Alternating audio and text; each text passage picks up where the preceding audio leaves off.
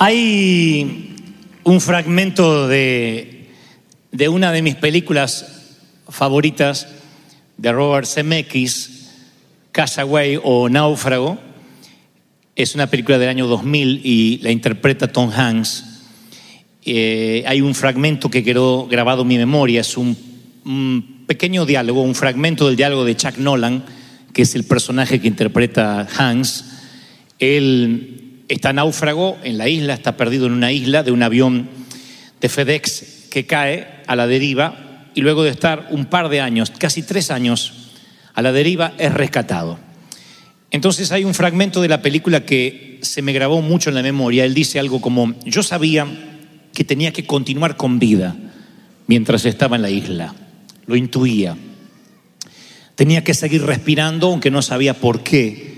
Mi lógica me decía que yo no volvería a la civilización.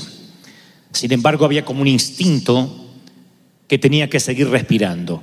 Y eso es lo que hice, conservar la vida, seguir respirando. Y un día la marea me trajo una vela y hoy estoy aquí, he vuelto. Y sé lo que tengo que seguir haciendo.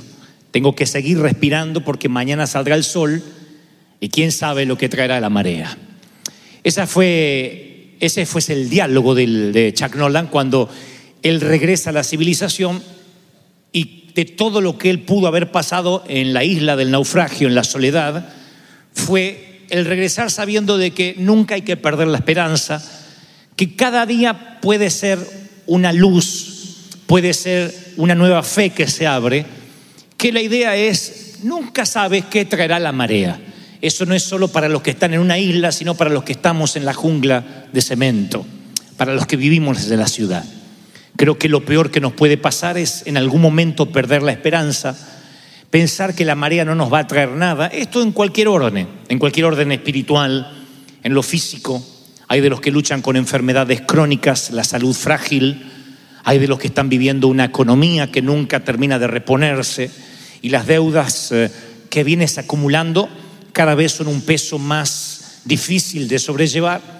Otros luchan con la soledad, con la falta de, tener una persona al lado que los comprenda, piensan que han de morir solos, solteros, eh, viudos, divorciados. Y sin embargo, la frase del personaje de la película de CMX es, tú tienes que levantarte cada mañana pensando que a lo mejor la marea puede cambiar, que la marea podría traerte una vela y eso te lleve de regreso a casa o te permita salir de la isla. Nadie elige una vida mediocre. Nadie dice, sabes, yo voy a divorciarme, ahora estoy casándome, pero no tiene cara de confiable el que se está casando, así que me voy a divorciar. Nadie dice, bueno, voy a tener un empleo de segunda, voy a trabajar en una ratonera mal pago. Nadie dice, sabes, tengo salud a los 30, pero planifico enfermarme a los 40. Nadie dice, espero que mis hijos se pongan rebeldes cuando cumplan la mayoría de edad. Lo que trato de decir es que nadie se propone tener una vida mediocre o pasar crisis o infortunios. Sin embargo, Dios nos viene hablando en los últimos meses a los que somos de River que a veces las tormentas, no solo a veces, la mayoría de las veces, llega sin aviso. Y de pronto la vida, tal como la conocemos, empieza a colapsar. De pronto el terremoto llega sin aviso, la tierra se mueve. Los que hemos vivido en otras partes del mundo, especialmente en la costa este, yo siempre aclaro que uno puede esperar el huracán. Te lo dicen por televisión. Siguen la trayectoria, por dónde viene, eh, por dónde, si viene por el mar, si se desvía, cuántos grados. Eh, de hecho, los que viven en Miami lo esperan al huracán como si esperaran una suegra, una visita inesperada. Pero los terremotos aquí en la costa oeste no. Simplemente si los has vivido, la cama empieza a temblar por la noche y tienes la sensación de que el piso se te mueve. Afortunadamente no ha habido grandes crisis ni grandes terremotos que recordemos, pero que cuando eso pasa en la vida, que cuando tú tienes un matrimonio planificado, tienes un empleo planificado, crees que tu vida no va a cambiar tal como la conoces, y de pronto un cimbronazo hace que todo lo que conoces empiece a temblar. De pronto es como lo que ocurrió el 11 de septiembre del 2001, donde este país nunca fue igual porque el ataque terrorista de Manhattan nos cambió la manera de viajar, la manera de volar, cambió la seguridad. Costó menos de una hora destruir lo que tardó años. Y cuando esto empieza a ocurrir en la vida, tú dices, sabes, Estamos celebrando 10 años, me encanta ser parte de la congregación, pero a mí no me ha ido tan bien estos últimos 10 años como a la iglesia. Aunque eres parte de la iglesia, sientes que estos 10 años han ocurrido ciertos terremotos en lo sentimental. Hay gente que se ha divorciado, hay gente que ha descubierto infidelidades, otros simplemente han descubierto que no amaban. Y esto ocurrió en los últimos meses, en la última década, en los últimos dos años. Otros se enteraron de un diagnóstico que cambió su rutina para siempre. Fuiste a hacer un análisis de rutina y alguien notó que ese bulto en el pecho no era benigno. Otros se preocuparon por aquel lunar, otros te dijeron que tus pulmones estaban comprometidos. Y entonces dice, haciendo una mirada retrospectiva a la última década, sabes, siento que yo no tengo mucho para celebrar. Yo quisiera celebrar con un gozo más grande que el que tengo, pero me pongo a pensar que el lunes, mañana, tengo que enfrentar los escombros de un terremoto y ojalá fuese un terremoto que nada más deja en ruinas tu casa porque tienes la oportunidad de reconstruir. Pero cuando el terremoto es del corazón, cuando es del alma, entonces empiezas a acostumbrarte, a anestesiarte a vivir bajo los escombros. Y cuando estás bajo los escombros y le preguntas, Señor, ¿cómo hago? La palabra de Dios siempre es un ladrillo a la vez, volver a reconstruir. Por eso decía al inicio del mensaje que la película de Robert Zemeckis me lleva a pensar que si alguien que está náufrago en una isla puede tener la esperanza de que la marea le va a traer una vela para salir de ahí, significa que desde el que está náufrago hasta el que vive en la ciudad no puede darse el lujo de no tener esperanza. De decir, no, sabes, yo me voy a acostumbrar a vivir bajo los escombros. El problema no es estar noqueado, sentir que estás en la lona. El problema es no tener fuerzas para levantarte. Y ayer el Señor me mostraba una y otra vez a muchos de ustedes, los podía ver, pueden creerlo o no, pero yo podía verlos. Y podía sentir como muchos de ustedes están viviendo hoy una crisis tan intensa que tratan de disimularla con una sonrisa. Pero si pudiéramos metafóricamente ver el momento exacto en el que estás, podríamos verte bajo los escombros. Imagínate un montón de ladrillos apiñados, madera, y debajo estás tú, tratando de sobrevivir. Los escombros de un matrimonio derrumbado, los escombros de una relación malsana, los escombros del abuso, de la pobreza, de la escasez, de la indocumentación. Y por eso yo quiero decirte hoy, en este día tan particular de mayo, por favor no te olvides de esto. Te guste o no te guste, soy tu pastor y estamos juntos en esto. Y vamos a salir juntos de esto, vamos a salir debajo de los escombros. Yo voy a traerte una palabra para que salgamos. Alguien tiene que decir amén. Vamos a salir juntos. Porque yo sé los pensamientos que tengo acerca de ti, dice Dios. Jeremías 29:11. Pensamiento de bien, de paz y no de mal, para darte un buen final. La palabra dice que Zorobabel había empezado a edificar el templo y de pronto vino una guerra, una batalla, y todo lo que había edificado se le cayó. Y un día regresa el Señor y habla con él como hoy te está hablando. Y aunque ustedes no lo crean, le dice una frase que no nos gusta escuchar cuando estamos bajo escombros. Le dice, empieza a construir de vuelta, un ladrillo a la vez. Empieza a construir. Yo leía ya la historia de Zorobabel, que no es uno de los más conocidos en las escrituras, es una gema semi escondida en las escrituras, pero Dios le dice, ve a la montaña, dile a la gente que traiga madera, construyan de nuevo el templo y yo mostraré mi gloria. Y cuando el Señor me mostraba construye de nuevo, sentí que esa era la primera palabra que Dios nos va a regalar en este cumpleaños. Tienes que construir de nuevo. Yo sé que estás pensando, no, no me digas de nuevo. Miras al esposo que está cada vez más panzón, más pelón, dice, no, otra vez no. Construye de nuevo, pero no significa que tengas que reincidir, sino empezar de vuelta. ¿Qué es lo que más nos cuesta cuando fracasamos, cuando caemos? Yo recuerdo hace casi veintitantos años atrás, me pareció oír la voz de Dios. Con temor y temblor digo, me pareció, no podría decir, Dios me dijo. Yo creí que Dios me dijo. Al día de hoy no sé si me lo dijo o no, pero yo estaba convencido que tenía que emprender un proyecto de evangelismo en Buenos Aires. Se ve que en el apresuramiento de creerle a Dios o pretender creerle, me metí y no oré demasiado. Dios sabía que los tiempos más difíciles venían para Argentina y cuando emprendemos ese proyecto evangelístico, explota literalmente el gobierno de Argentina. Bueno, ya está explotado hace tiempo, pero ahí explotó más. Los presidentes renunciaron, la gente salió con cacerolas a la calle, rompían vidrieras, escaparates, y nosotros estábamos en un teatro haciendo algo evangelístico donde no venía nadie por inseguridad. La gente nos escribía y decía, yo quisiera ir a apoyar a Dante, pero no podemos ir al, al, centro, al downtown de la ciudad, puesto que nos rompen los autos, la gente estaba en una revuelta popular, era una guerra civil, finales del 2001.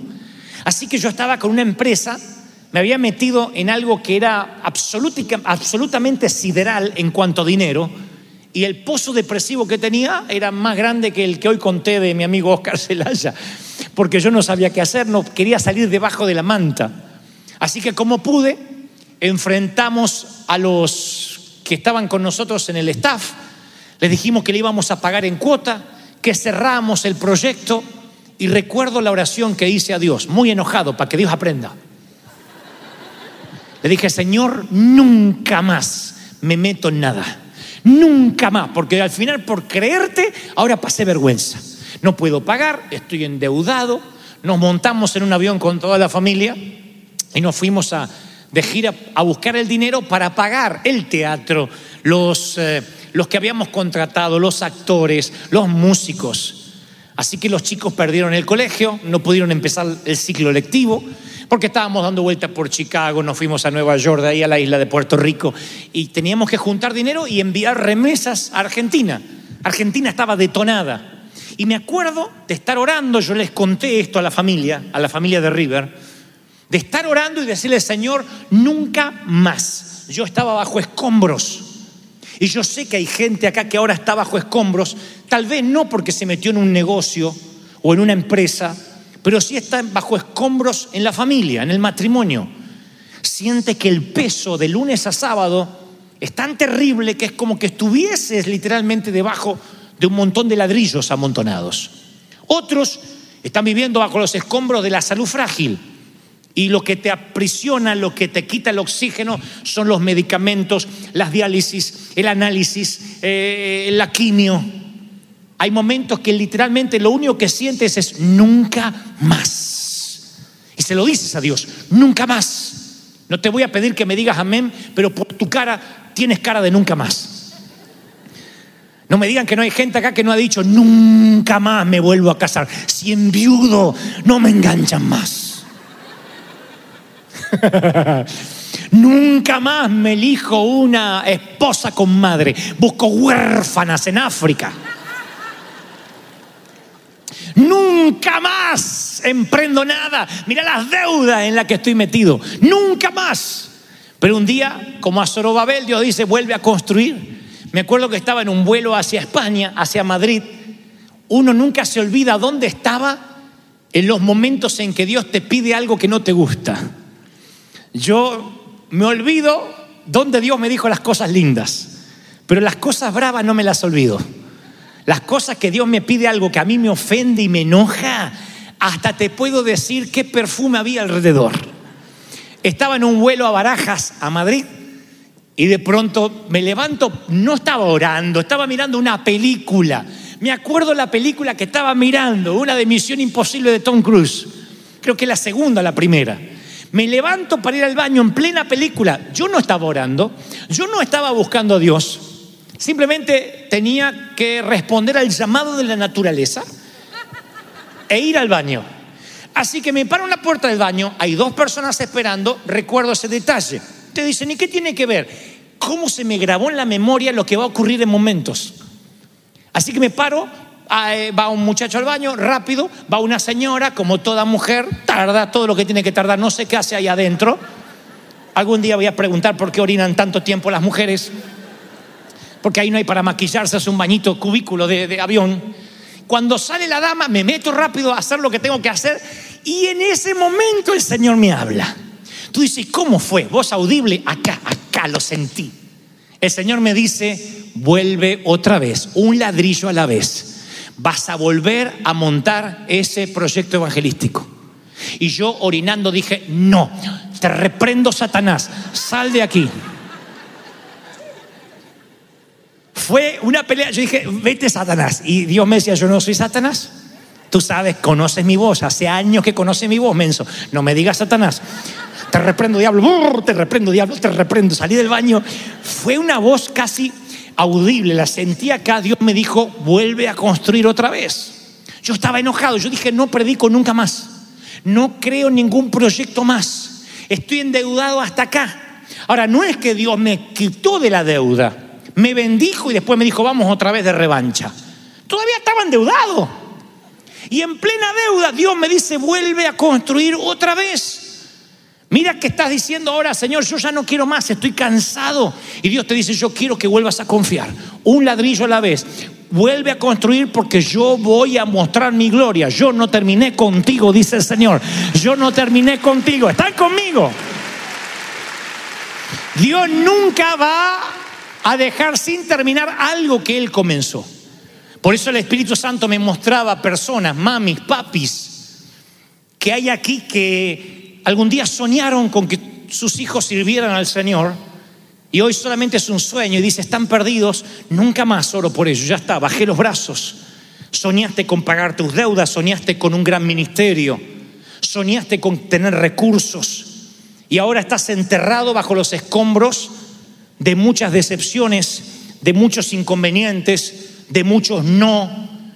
Y yo te traigo la misma palabra que vino a mí en un baño, en un avión a no sé cuántos metros de altura yendo al aeropuerto de Madrid Barajas. La misma palabra, vuelve a construir. Para no dejar la historia inconclusa, con mucho dolor, con, mucha, con mucho coraje, yo volví a la Argentina y al poco tiempo rentamos un lugar más grande, el Luna Park, y volvimos a hacer ese espectáculo, aun cuando yo había dicho, nunca más, Señor. Yo ya aprendí, me avergoncé. Y el Señor me demostró que cuando Él está en un asunto, cuando Él está en la ecuación, Él te va a decir un ladrillo a la vez. Alguien necesita oír esto y yo no soy de pedirte cosas, pero hoy es aniversario, así que permítame en el regalo. Al que está a la derecha y a la izquierda, dile un ladrillo a la vez. Vamos, un ladrillo a la vez. Vuelve, allá arriba, allá arriba, un ladrillo a la vez. Un ladrillo a la vez. Tú dices, pero hay escombros. Sí, pero la semilla sigue viva. Dios dice, tienes que volver a empezar. Insisto, tú no sabes qué traerá la marea. Y lo peor que te puede pasar en la vida no es que la marea se tarde en traerte una vela, sino en que dejes de mirar hacia el horizonte. Lo peor que te puede pasar es que dejes de mirar al futuro, que dejes de tener esperanza. Hay un episodio en la Biblia que a mí siempre me ha impactado, que es cuando los discípulos, eso incluye a Pedro, habían tratado de pescar todas las noches, dice la Biblia, el Señor vio las dos barcas que los pescadores habían dejado en la playa mientras lavaban sus redes. Cuando Jesús acabó de hablar, le dijo a Simón, lleva la barca hacia aguas más profundas y echen las redes para pescar. Y Pedro dijo, maestro, yo hemos trabajado toda la noche y no pescamos nada. Cada vez que leo este episodio, el Señor vuelve a decirme una y otra vez, léelo otra vez, hasta que te des cuenta lo que estaban sintiendo los discípulos. Estaban lavando redes. Un pescador lava redes cuando ya se va a casa, cuando bajó los brazos. En este caso habían tratado de pescar toda una noche. Imagina tratar de pescar dos horas, tres, cuatro. Se hacen las tres, cuatro de la madrugada y tira la red una y otra vez, la tiras a un costado del barco, la tiras al otro lado y pasan dos horas más y amanece y el sol te pega en la cara y no tienes la satisfacción ni siquiera de haber pescado algo. Entonces tú llegas a la actitud de decir, sabes, voy a lavar las redes y me voy a casa. Lavar las redes es eso, darse por vencido bajo los escombros. Lavar las redes significa no puedo más. Está lindo lo que dice Flaco respecto de un ladrillo a la vez, de volver a construir, pero yo tengo el alma cansada. Yo dirijo mi mensaje esta mañana a los que tienen el alma fatigada. ¿Cómo te deja un divorcio? Aquí hay mucha gente que ha pasado por las aguas turbulentas de una separación. ¿Cómo te deja? ¿Cuál es la primera reacción? ¿Cuál es la primera, el primer adjetivo que pudieras tú decir respecto a qué es lo que sientes al salir de un divorcio? Te diré cuál. No es coraje, no es enojo. Cuando tú finalmente sales de la corte, divide los bienes, se ponen de acuerdo quién tendrá los hijos, qué día, etcétera. Tú lo que tienes es un cansancio del alma. Y ese cansancio del alma no puede recuperarse con seis días de vacaciones, ni quince, ni un mes en Cancún. El cansancio del alma es lavar redes, es decir, sabes, hice todo lo que se suponía que debía hacer, hice todo lo que se esperaba que hiciera. Yo no estoy hablándole a gente que no ora, estoy hablándole a la gente que ya se cansó de orar. Por Dios, yo he estado en esa estación de la vida. Una cosa es decir, bueno, Dios me está exhortando a que lo busque. Ok, vuelvo al camino del Señor y construyo un ladrillo a la vez. Yo le estoy diciendo a los que no han dejado de orar, aún así el Señor le dice, construye otra vez. Y tú dices, yo quisiera, pero no tengo valor, no tengo fuerzas, estoy agotado. ¿Has tenido a un niño con fiebre toda una noche? No vayamos a una enfermedad grave, no hablo de una sala de cuidados intensivos, a estar luchando con un efisema pulmonar o un cáncer. Hablo de un niño con algunas líneas de fiebre. Tú sabes, una noche entre ibuprofeno, paños fríos, ducha tibia. ¿Cómo te sorprende la mañana? ¿Cuál es la primera palabra que tienes para decirme si yo llego a las 7 de la mañana a tu casa luego que estuviste desde las 11 de la noche batallando con un bebé con fiebre? ¿Qué dices? Ay, estoy cansado. Y ojalá pudieras decir, ahora se le pasó la fiebre al nene, me tiro en la cama a dormir todo el día. Tienes que ir a trabajar. Tienes que mandar el resto de los hermanitos al colegio. Y ese agotamiento, ese rezago de batallas, ese efecto residual de nunca poder descansar, llega un momento que colapsas y terminas bajo los escombros y dices, ¿sabes? Voy a lavar redes. Ya no quiero volverme a levantar. Ese es el inicio de la depresión. Ese es el inicio de ponerte bajo una manta y no querer salir de ahí. Ese es el inicio de la bipolaridad, que de pronto parece que estás eufórico y después te caes al sótano. El cansancio espiritual, el cansancio del alma produce eso. Así que cuando yo me voy a la historia en que Pedro y los muchachos están lavando redes, puedo ver el cansancio y puedo ver lo que sienten cuando Jesús le dice, hey muchachos, boguen mar adentro, vamos a pescar. ¿Pescar? Pudiste habérmelo dicho anoche, yo tenía fuerzas. Anoche a la medianoche teníamos energía, ahí tenías que haber aparecido, no ahora. Yo no tengo ganas de pescar.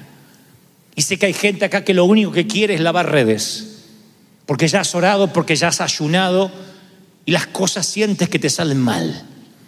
Dices, me equivoco cuando elijo pareja, parece que los de Guatemala, Guatepeor, perdonen los, los guatemaltecos, pero hay gente que dice, yo me meto en un lío y me meto en otro peor.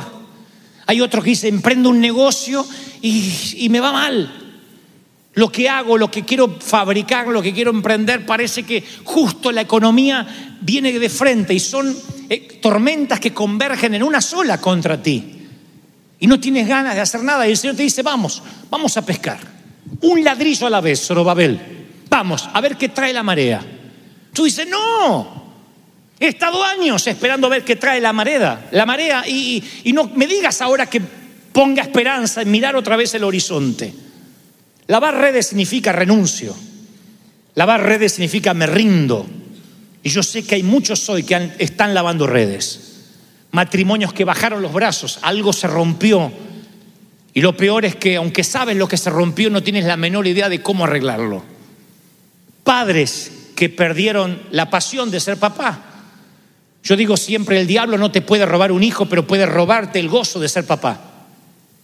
Tal vez no te pueda robar el ministerio, pero puede robarte la alegría de venir a servir.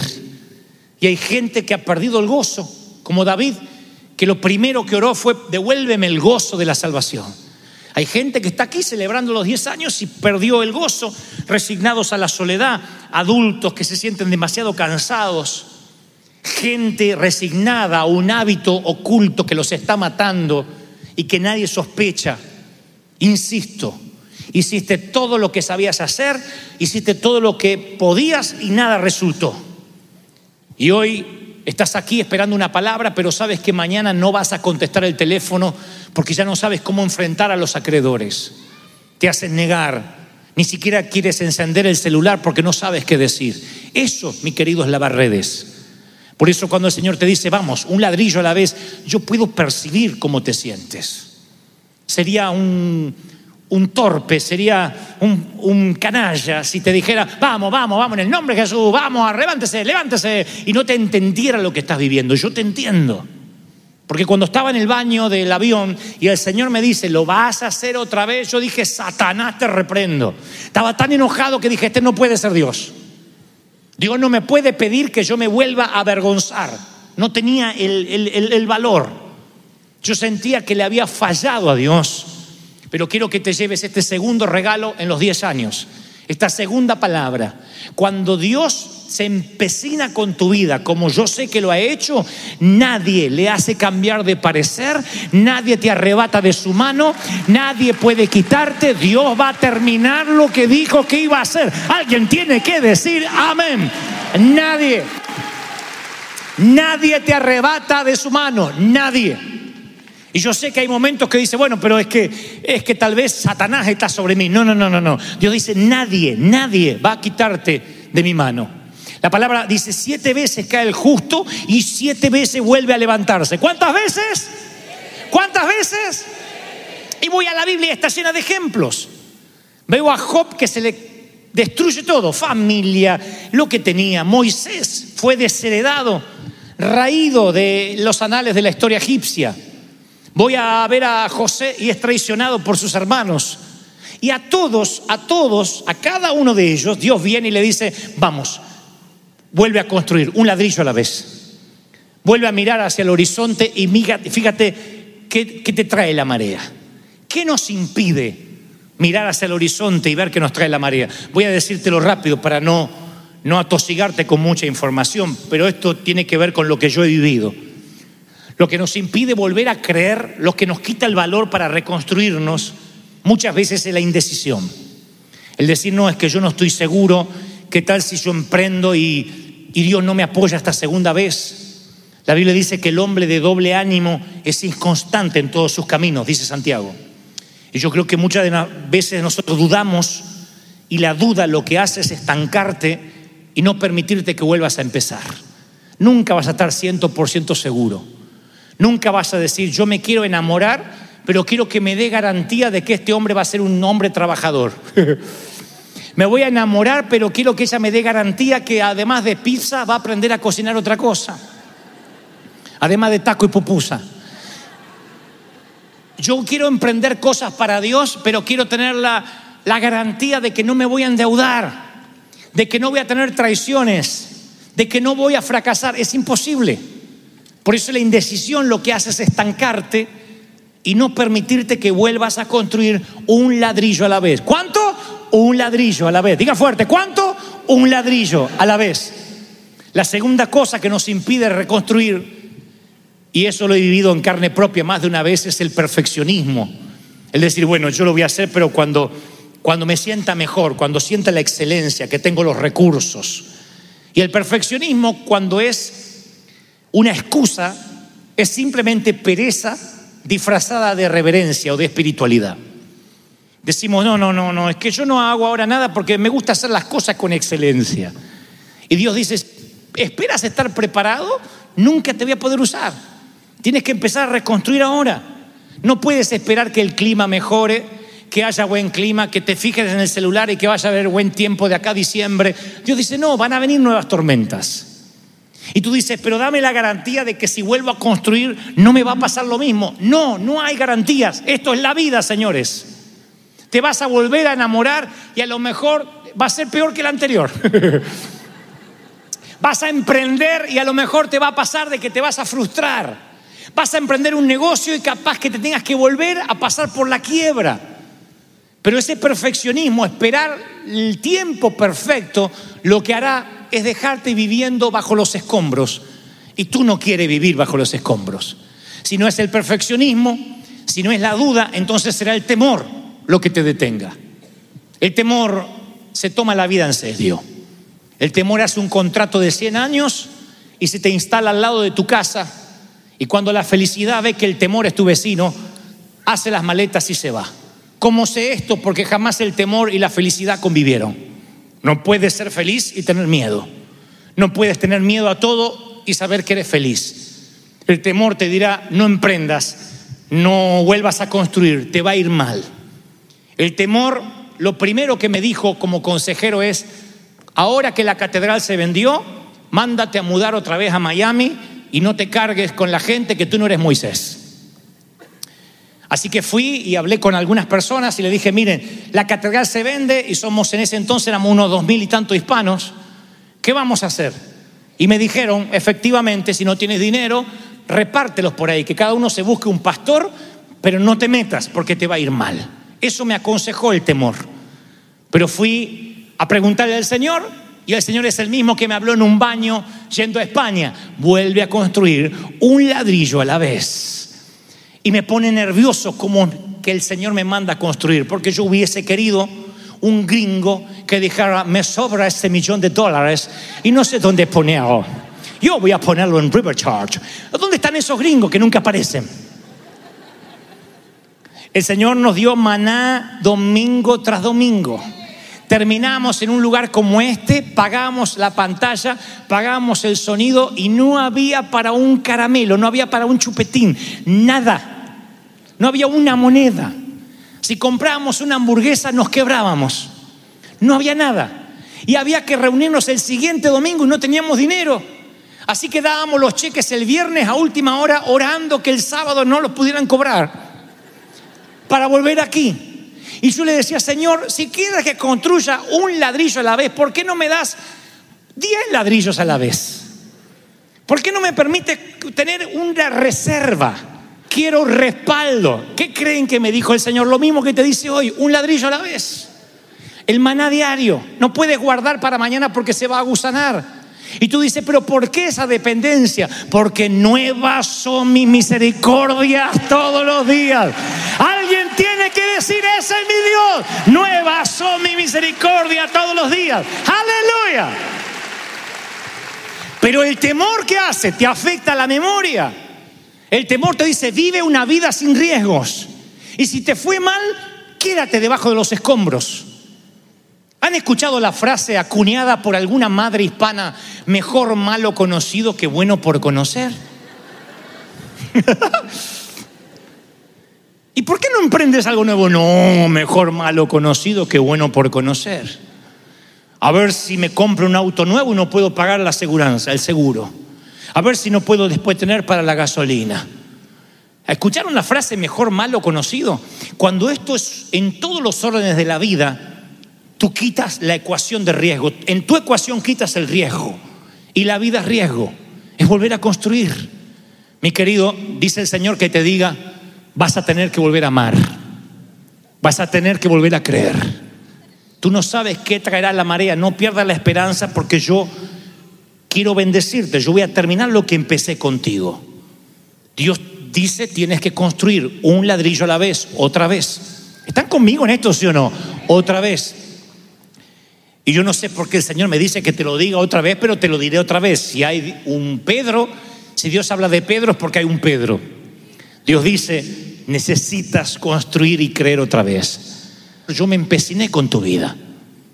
Yo no quiero que baje los brazos, no quiero que te entregues. Yo necesito que construyas tu carácter. Si has claudicado, si has pecado, si eres una persona que dice, sabes, tengo una debilidad que ni te imaginas, Dante, y eso está matando mi unción, está afectando mi vida espiritual. Yo tengo una palabra para ti. La palabra es, no te rindas, no bajes los brazos. Esta tarde vuelve a pedir perdón al Señor. Tú dices, pero ya lo pedí, vuelve a pedir perdón, un ladrillo a la vez. Tú dices, pero el Señor ya no me va a usar. Tú no sabes lo que traerá la marea. Dios es misericordioso y no se agotó contigo. Dios se empecinó contigo y no se agotará. ¿Están conmigo, sí o no? No te resignes, no baje los brazos.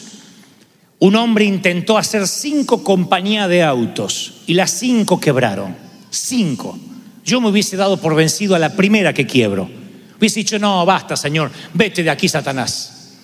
Sin embargo, continuó y la sexta vez que empieza la compañía, la compañía fue un éxito. Henry Ford. En sus comienzos, este muchacho fue despedido de un periódico porque le faltaba imaginación y buenas ideas. Le dijeron, tú tienes que trabajar en cualquier lugar, menos donde haya que usar la cabeza. Pero él siempre siguió y siguió y siguió y siguió y creyó en lo que tenía dentro. Walt Disney, nuestro vecino de aquí enfrente. En el, 2000, en el 2009, perdón, en el año 1979 le rechazaron su receta. Le dijeron que nunca iba a resultar, que nadie iba a comer pollo frito. ¿Saben de quién hablo, no es cierto? El coronel Sanders. Sin embargo, intentó, intentó y hoy tiene una cadena, bueno, su cadena, aunque él ya no está, es multimillonaria. No habló hasta que no tuvo siete años. Sus maestros le dijeron es deficiente mental, es lento, es antisocial. Fue expulsado de la escuela por retrasado. Sin embargo, no se dio por vencido. Albert Einstein. En sus primeros años los maestros le dijeron, eres demasiado tonto para aprender cualquier cosa. Fue despedido de los puestos de trabajo por no ser productivo. Thomas Edison. Fue rechazado de la Universidad de Teatro, de Cine y de Televisión porque le dijeron, no tienes idea lo que es el negocio del cine. Él continuó, continuó, continuó. Steven Spielberg. Le dijeron, ustedes nunca van a vender un solo disco. Nadie va a escuchar el sonido de la guitarra. No le gusta al público. Y ellos continuaron, los Beatles. Le dijeron, Dios nunca te va a usar. No sabes hablar, no tienes carisma, no tienes seminario bíblico, no eres doctor, no eres pastor y además tienes muchos problemas. Y continuó, y continuó, y continuó, y continuó, porque Dios no se da por vencido. Alguien tiene que decir amén. Aleluya.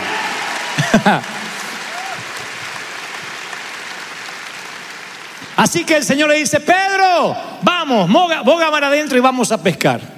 Señor, hemos trabajado toda la noche. Eso es lo que ahora le estás diciendo, Señor, estoy cansado. Cree de vuelta en tu matrimonio. No, no, no, no, Señor. Yo no puedo, ya hice todo lo que se suponía que debía hacer.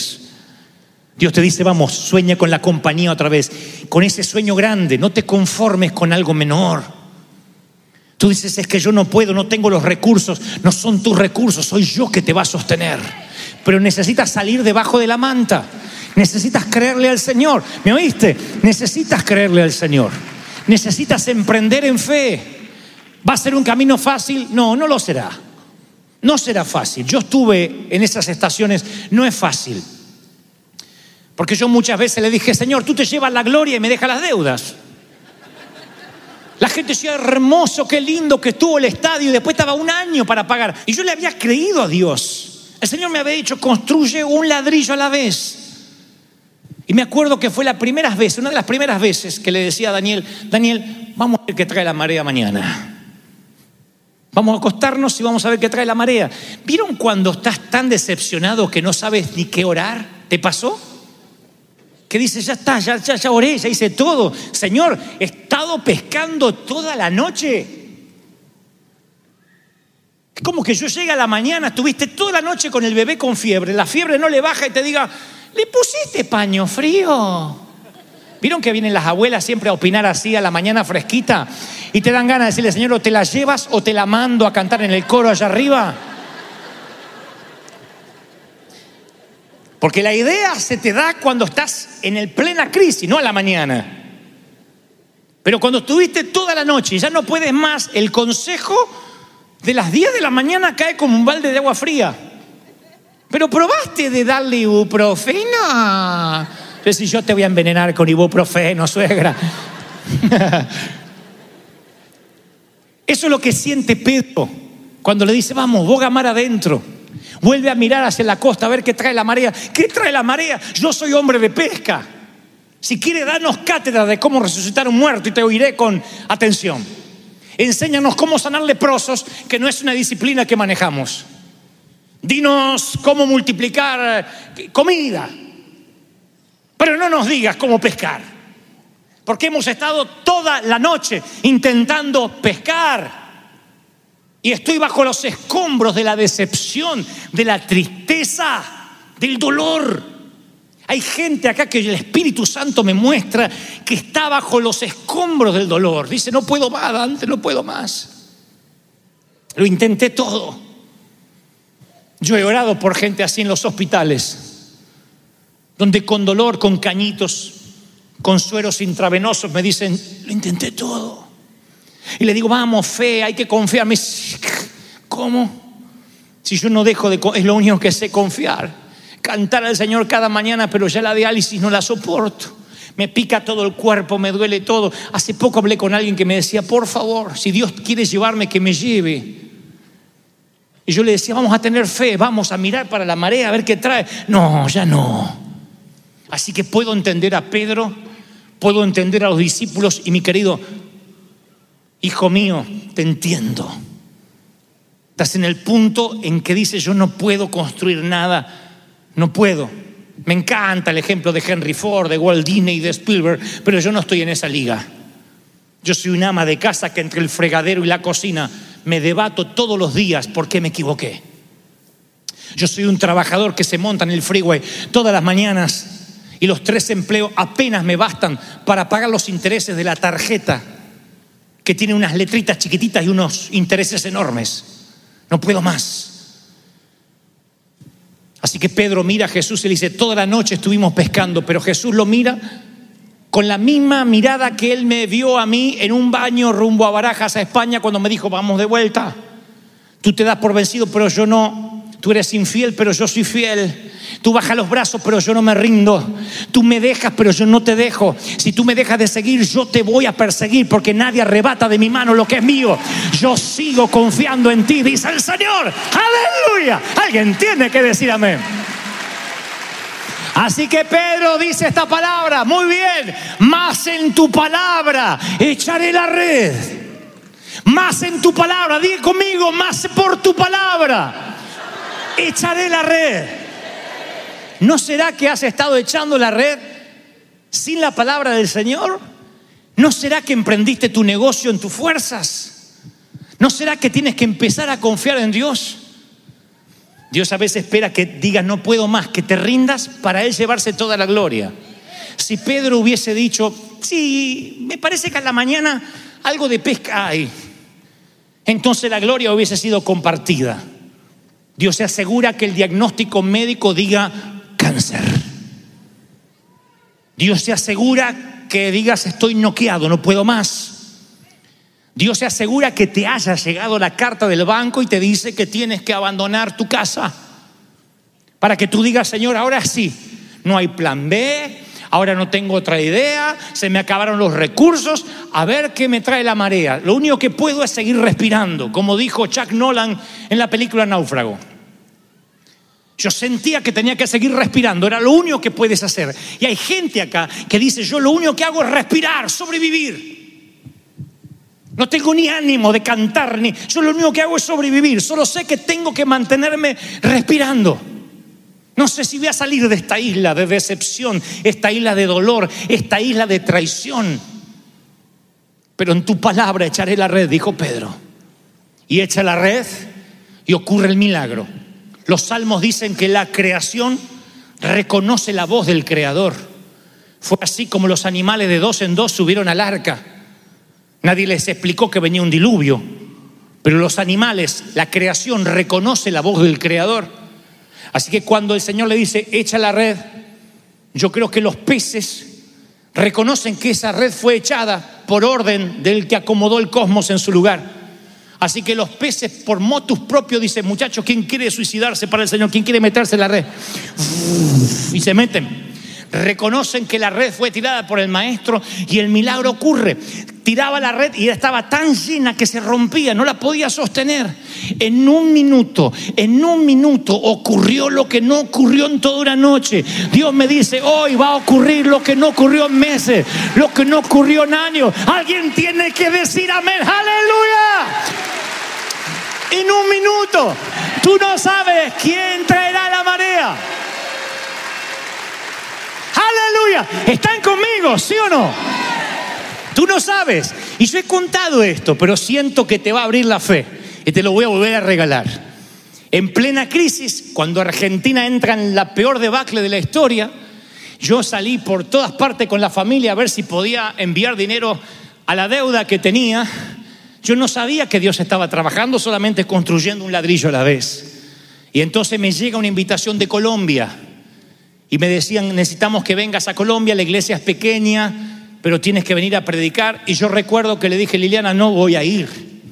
Yo tengo que estar en Estados Unidos porque ahí puedo conseguir el dinero en dólares, multiplicarlo al cambio monetario de Argentina y pagar la deuda más rápido. ¿Qué voy a hacer en Colombia? Pero el Señor me decía, yo quiero que vayas a Colombia. Yo quiero que vayas. Fue tan fuerte, yo quiero que vayas a Colombia. Y enojado, te reprendo, Satanás, fui a Colombia. El Señor siempre me dice, no me llames Satanás, tú sabes que yo te hablo. Y me fui a Colombia. Así que prediqué y efectivamente la organización pequeña, el sitio pequeño, ni ofrenda me iban a dar. Y dije, Señor, yo estoy en plena crisis, me mandas a construir y la marea no trae nada para mí. Así que enojado, terminé de predicar, oraba por enfermos y se sanes en el nombre del Señor, no sana, no. En Argentina diríamos, no, sánese y no joda, váyase.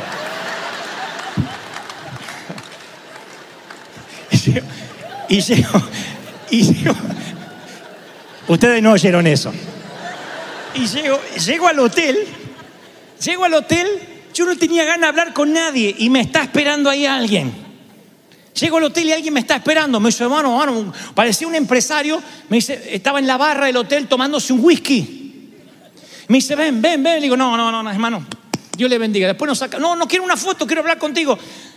Estoy cansado, estoy cansado. Y, apenas lo saludé, me subo al elevador y el tipo se me mete dentro del elevador. Antes que cierre, hace así, pega el salto y se me mete. Ahí me preocupé. Tenía que ir al piso 8, no sé hasta dónde. Y me dice, yo sé que no me quieres atender porque yo no soy nadie para ti, pero el Señor me dijo que yo tengo que pagar todo lo que tú estás debiendo. Ese fue la deuda de Argentina. Este no era el de Brasil, este era otro. Así que cuando llegamos al piso 8 dije, vamos, vamos a tomar whisky. No, a, a- a- Vos tomás whisky, yo juguito de naranja y te acompaño. y bajamos. Resulta que Dios tenía el recurso. Yo nunca hubiese esperado que la marea me contactara con un hombre que no estuvo en la reunión, que me esperó en la barra del hotel y me dijo, todo lo que debes lo vamos a pagar. Eh, ahí mismo hizo el cheque y yo volví y había pagado toda la deuda de mi evento en Argentina. Ahora, ese Dios no es mi Dios distinto al tuyo. Lo único diferente a ti es que yo decidí no bajar los brazos, seguir creyéndole a Dios, levantarme a la mañana y esperar que traiga la marea. El maná va a venir por día, por día. Cuando me toca viajar con mis hijos, con los chiquititos especialmente, generalmente yo tengo los boarding pass en la mano. Me ha pasado de que alguno de los chiquitos lo pierde y tenemos un problema antes de subir al avión. Así que cada vez que vamos a embarcar, yo me pongo entre las, la muchacha que pide los boarding pass y entre mi familia. Y yo voy sacando los boarding pass. Le digo, el de la niña, el del niño. Y antes de que ellos embarquen, ellos tienen su boarding pass. Lo mismo hace Dios contigo en la vida. Justo antes de que embarques en algo que Él te dice emprende, Él vendrá con el boarding pass. Él vendrá con el recurso. Tú dices, no tengo boleto, no puedo subir. Pero el Señor se para allí y ahí, exactamente ahí, vendrá el recurso. Él no falla. Él jamás ha fallado. Y alguien hoy en este aniversario necesita llevarse esta convicción en su vida. Otra vez. Mírame. Otra vez. Vuelve a construir otra vez. Yo sé que te cuesta horrores, pero esta vez tira la barca por la palabra del Señor. Tira la barca, la red, perdón, por la palabra del Señor. Tira la red por la palabra del Señor. Créele al Señor. Has hecho las cosas por tus propias fuerzas, pero si ahora dijeras, Señor, confío en ti. Si ahora lo volvieras a intentar, náufrago, sigue respirando. Continúa respirando, mantente vivo. Porque tú no sabes qué traerá la marea, tú no sabes qué te espera mañana. Tú no sabes lo que Dios ha preparado para ti. Cuando te sientas desesperado por el dinero que no llega, por la salud de un ser amado, por la tristeza que no te abandona, por tu corazón que ya se roto en tus propias manos, por el miedo que te paraliza y no deja que despegues tus alas, cuando te sientas dolido por el abrazo que tanto te falta, por la desesperanza que erosiona tu alma, por ese sueño que se tarda, no creas que has de morir en esta isla. Recuerda lo que te dije hace un momento, soy tu pastor y no se supone que viajes solo, estamos juntos en esto. Y como soy quien por providencia divina me toca en esta temporada guiar esta nave insignia, tengo que decirte de parte de Dios, te ordeno que sigas respirando. Te ordeno que no desistas de luchar, no desistas de intentar. Vuelve a empezar un ladrillo a la vez. Nuevas son las misericordias cada mañana. El problema no es estar noqueado, el problema es cuando te rehusas a levantarte de la lona. Y alguien necesita oír esto.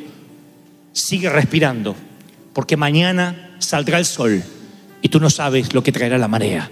Mantente vivo, mantente vivo. Las veces que yo consideré que me moría fue cuando levanté la vista y apareció la vela. Yo tenía que haber muerto en deudas, en frustraciones, tenía que haberme muerto bajo las críticas. Ah, pero mi Dios, tu Dios, es tan fiel que ni siquiera te lo imaginas. Tan fiel, tan fiel. Aleluya. Vamos, celebra, celebra, celebra, celebra al rey, porque vas a volver a empezar. Alguien tiene que aplaudir más que eso hoy. Celebra, celebra, celebra al rey de reyes. Celebra al Señor de señores. Aleluya.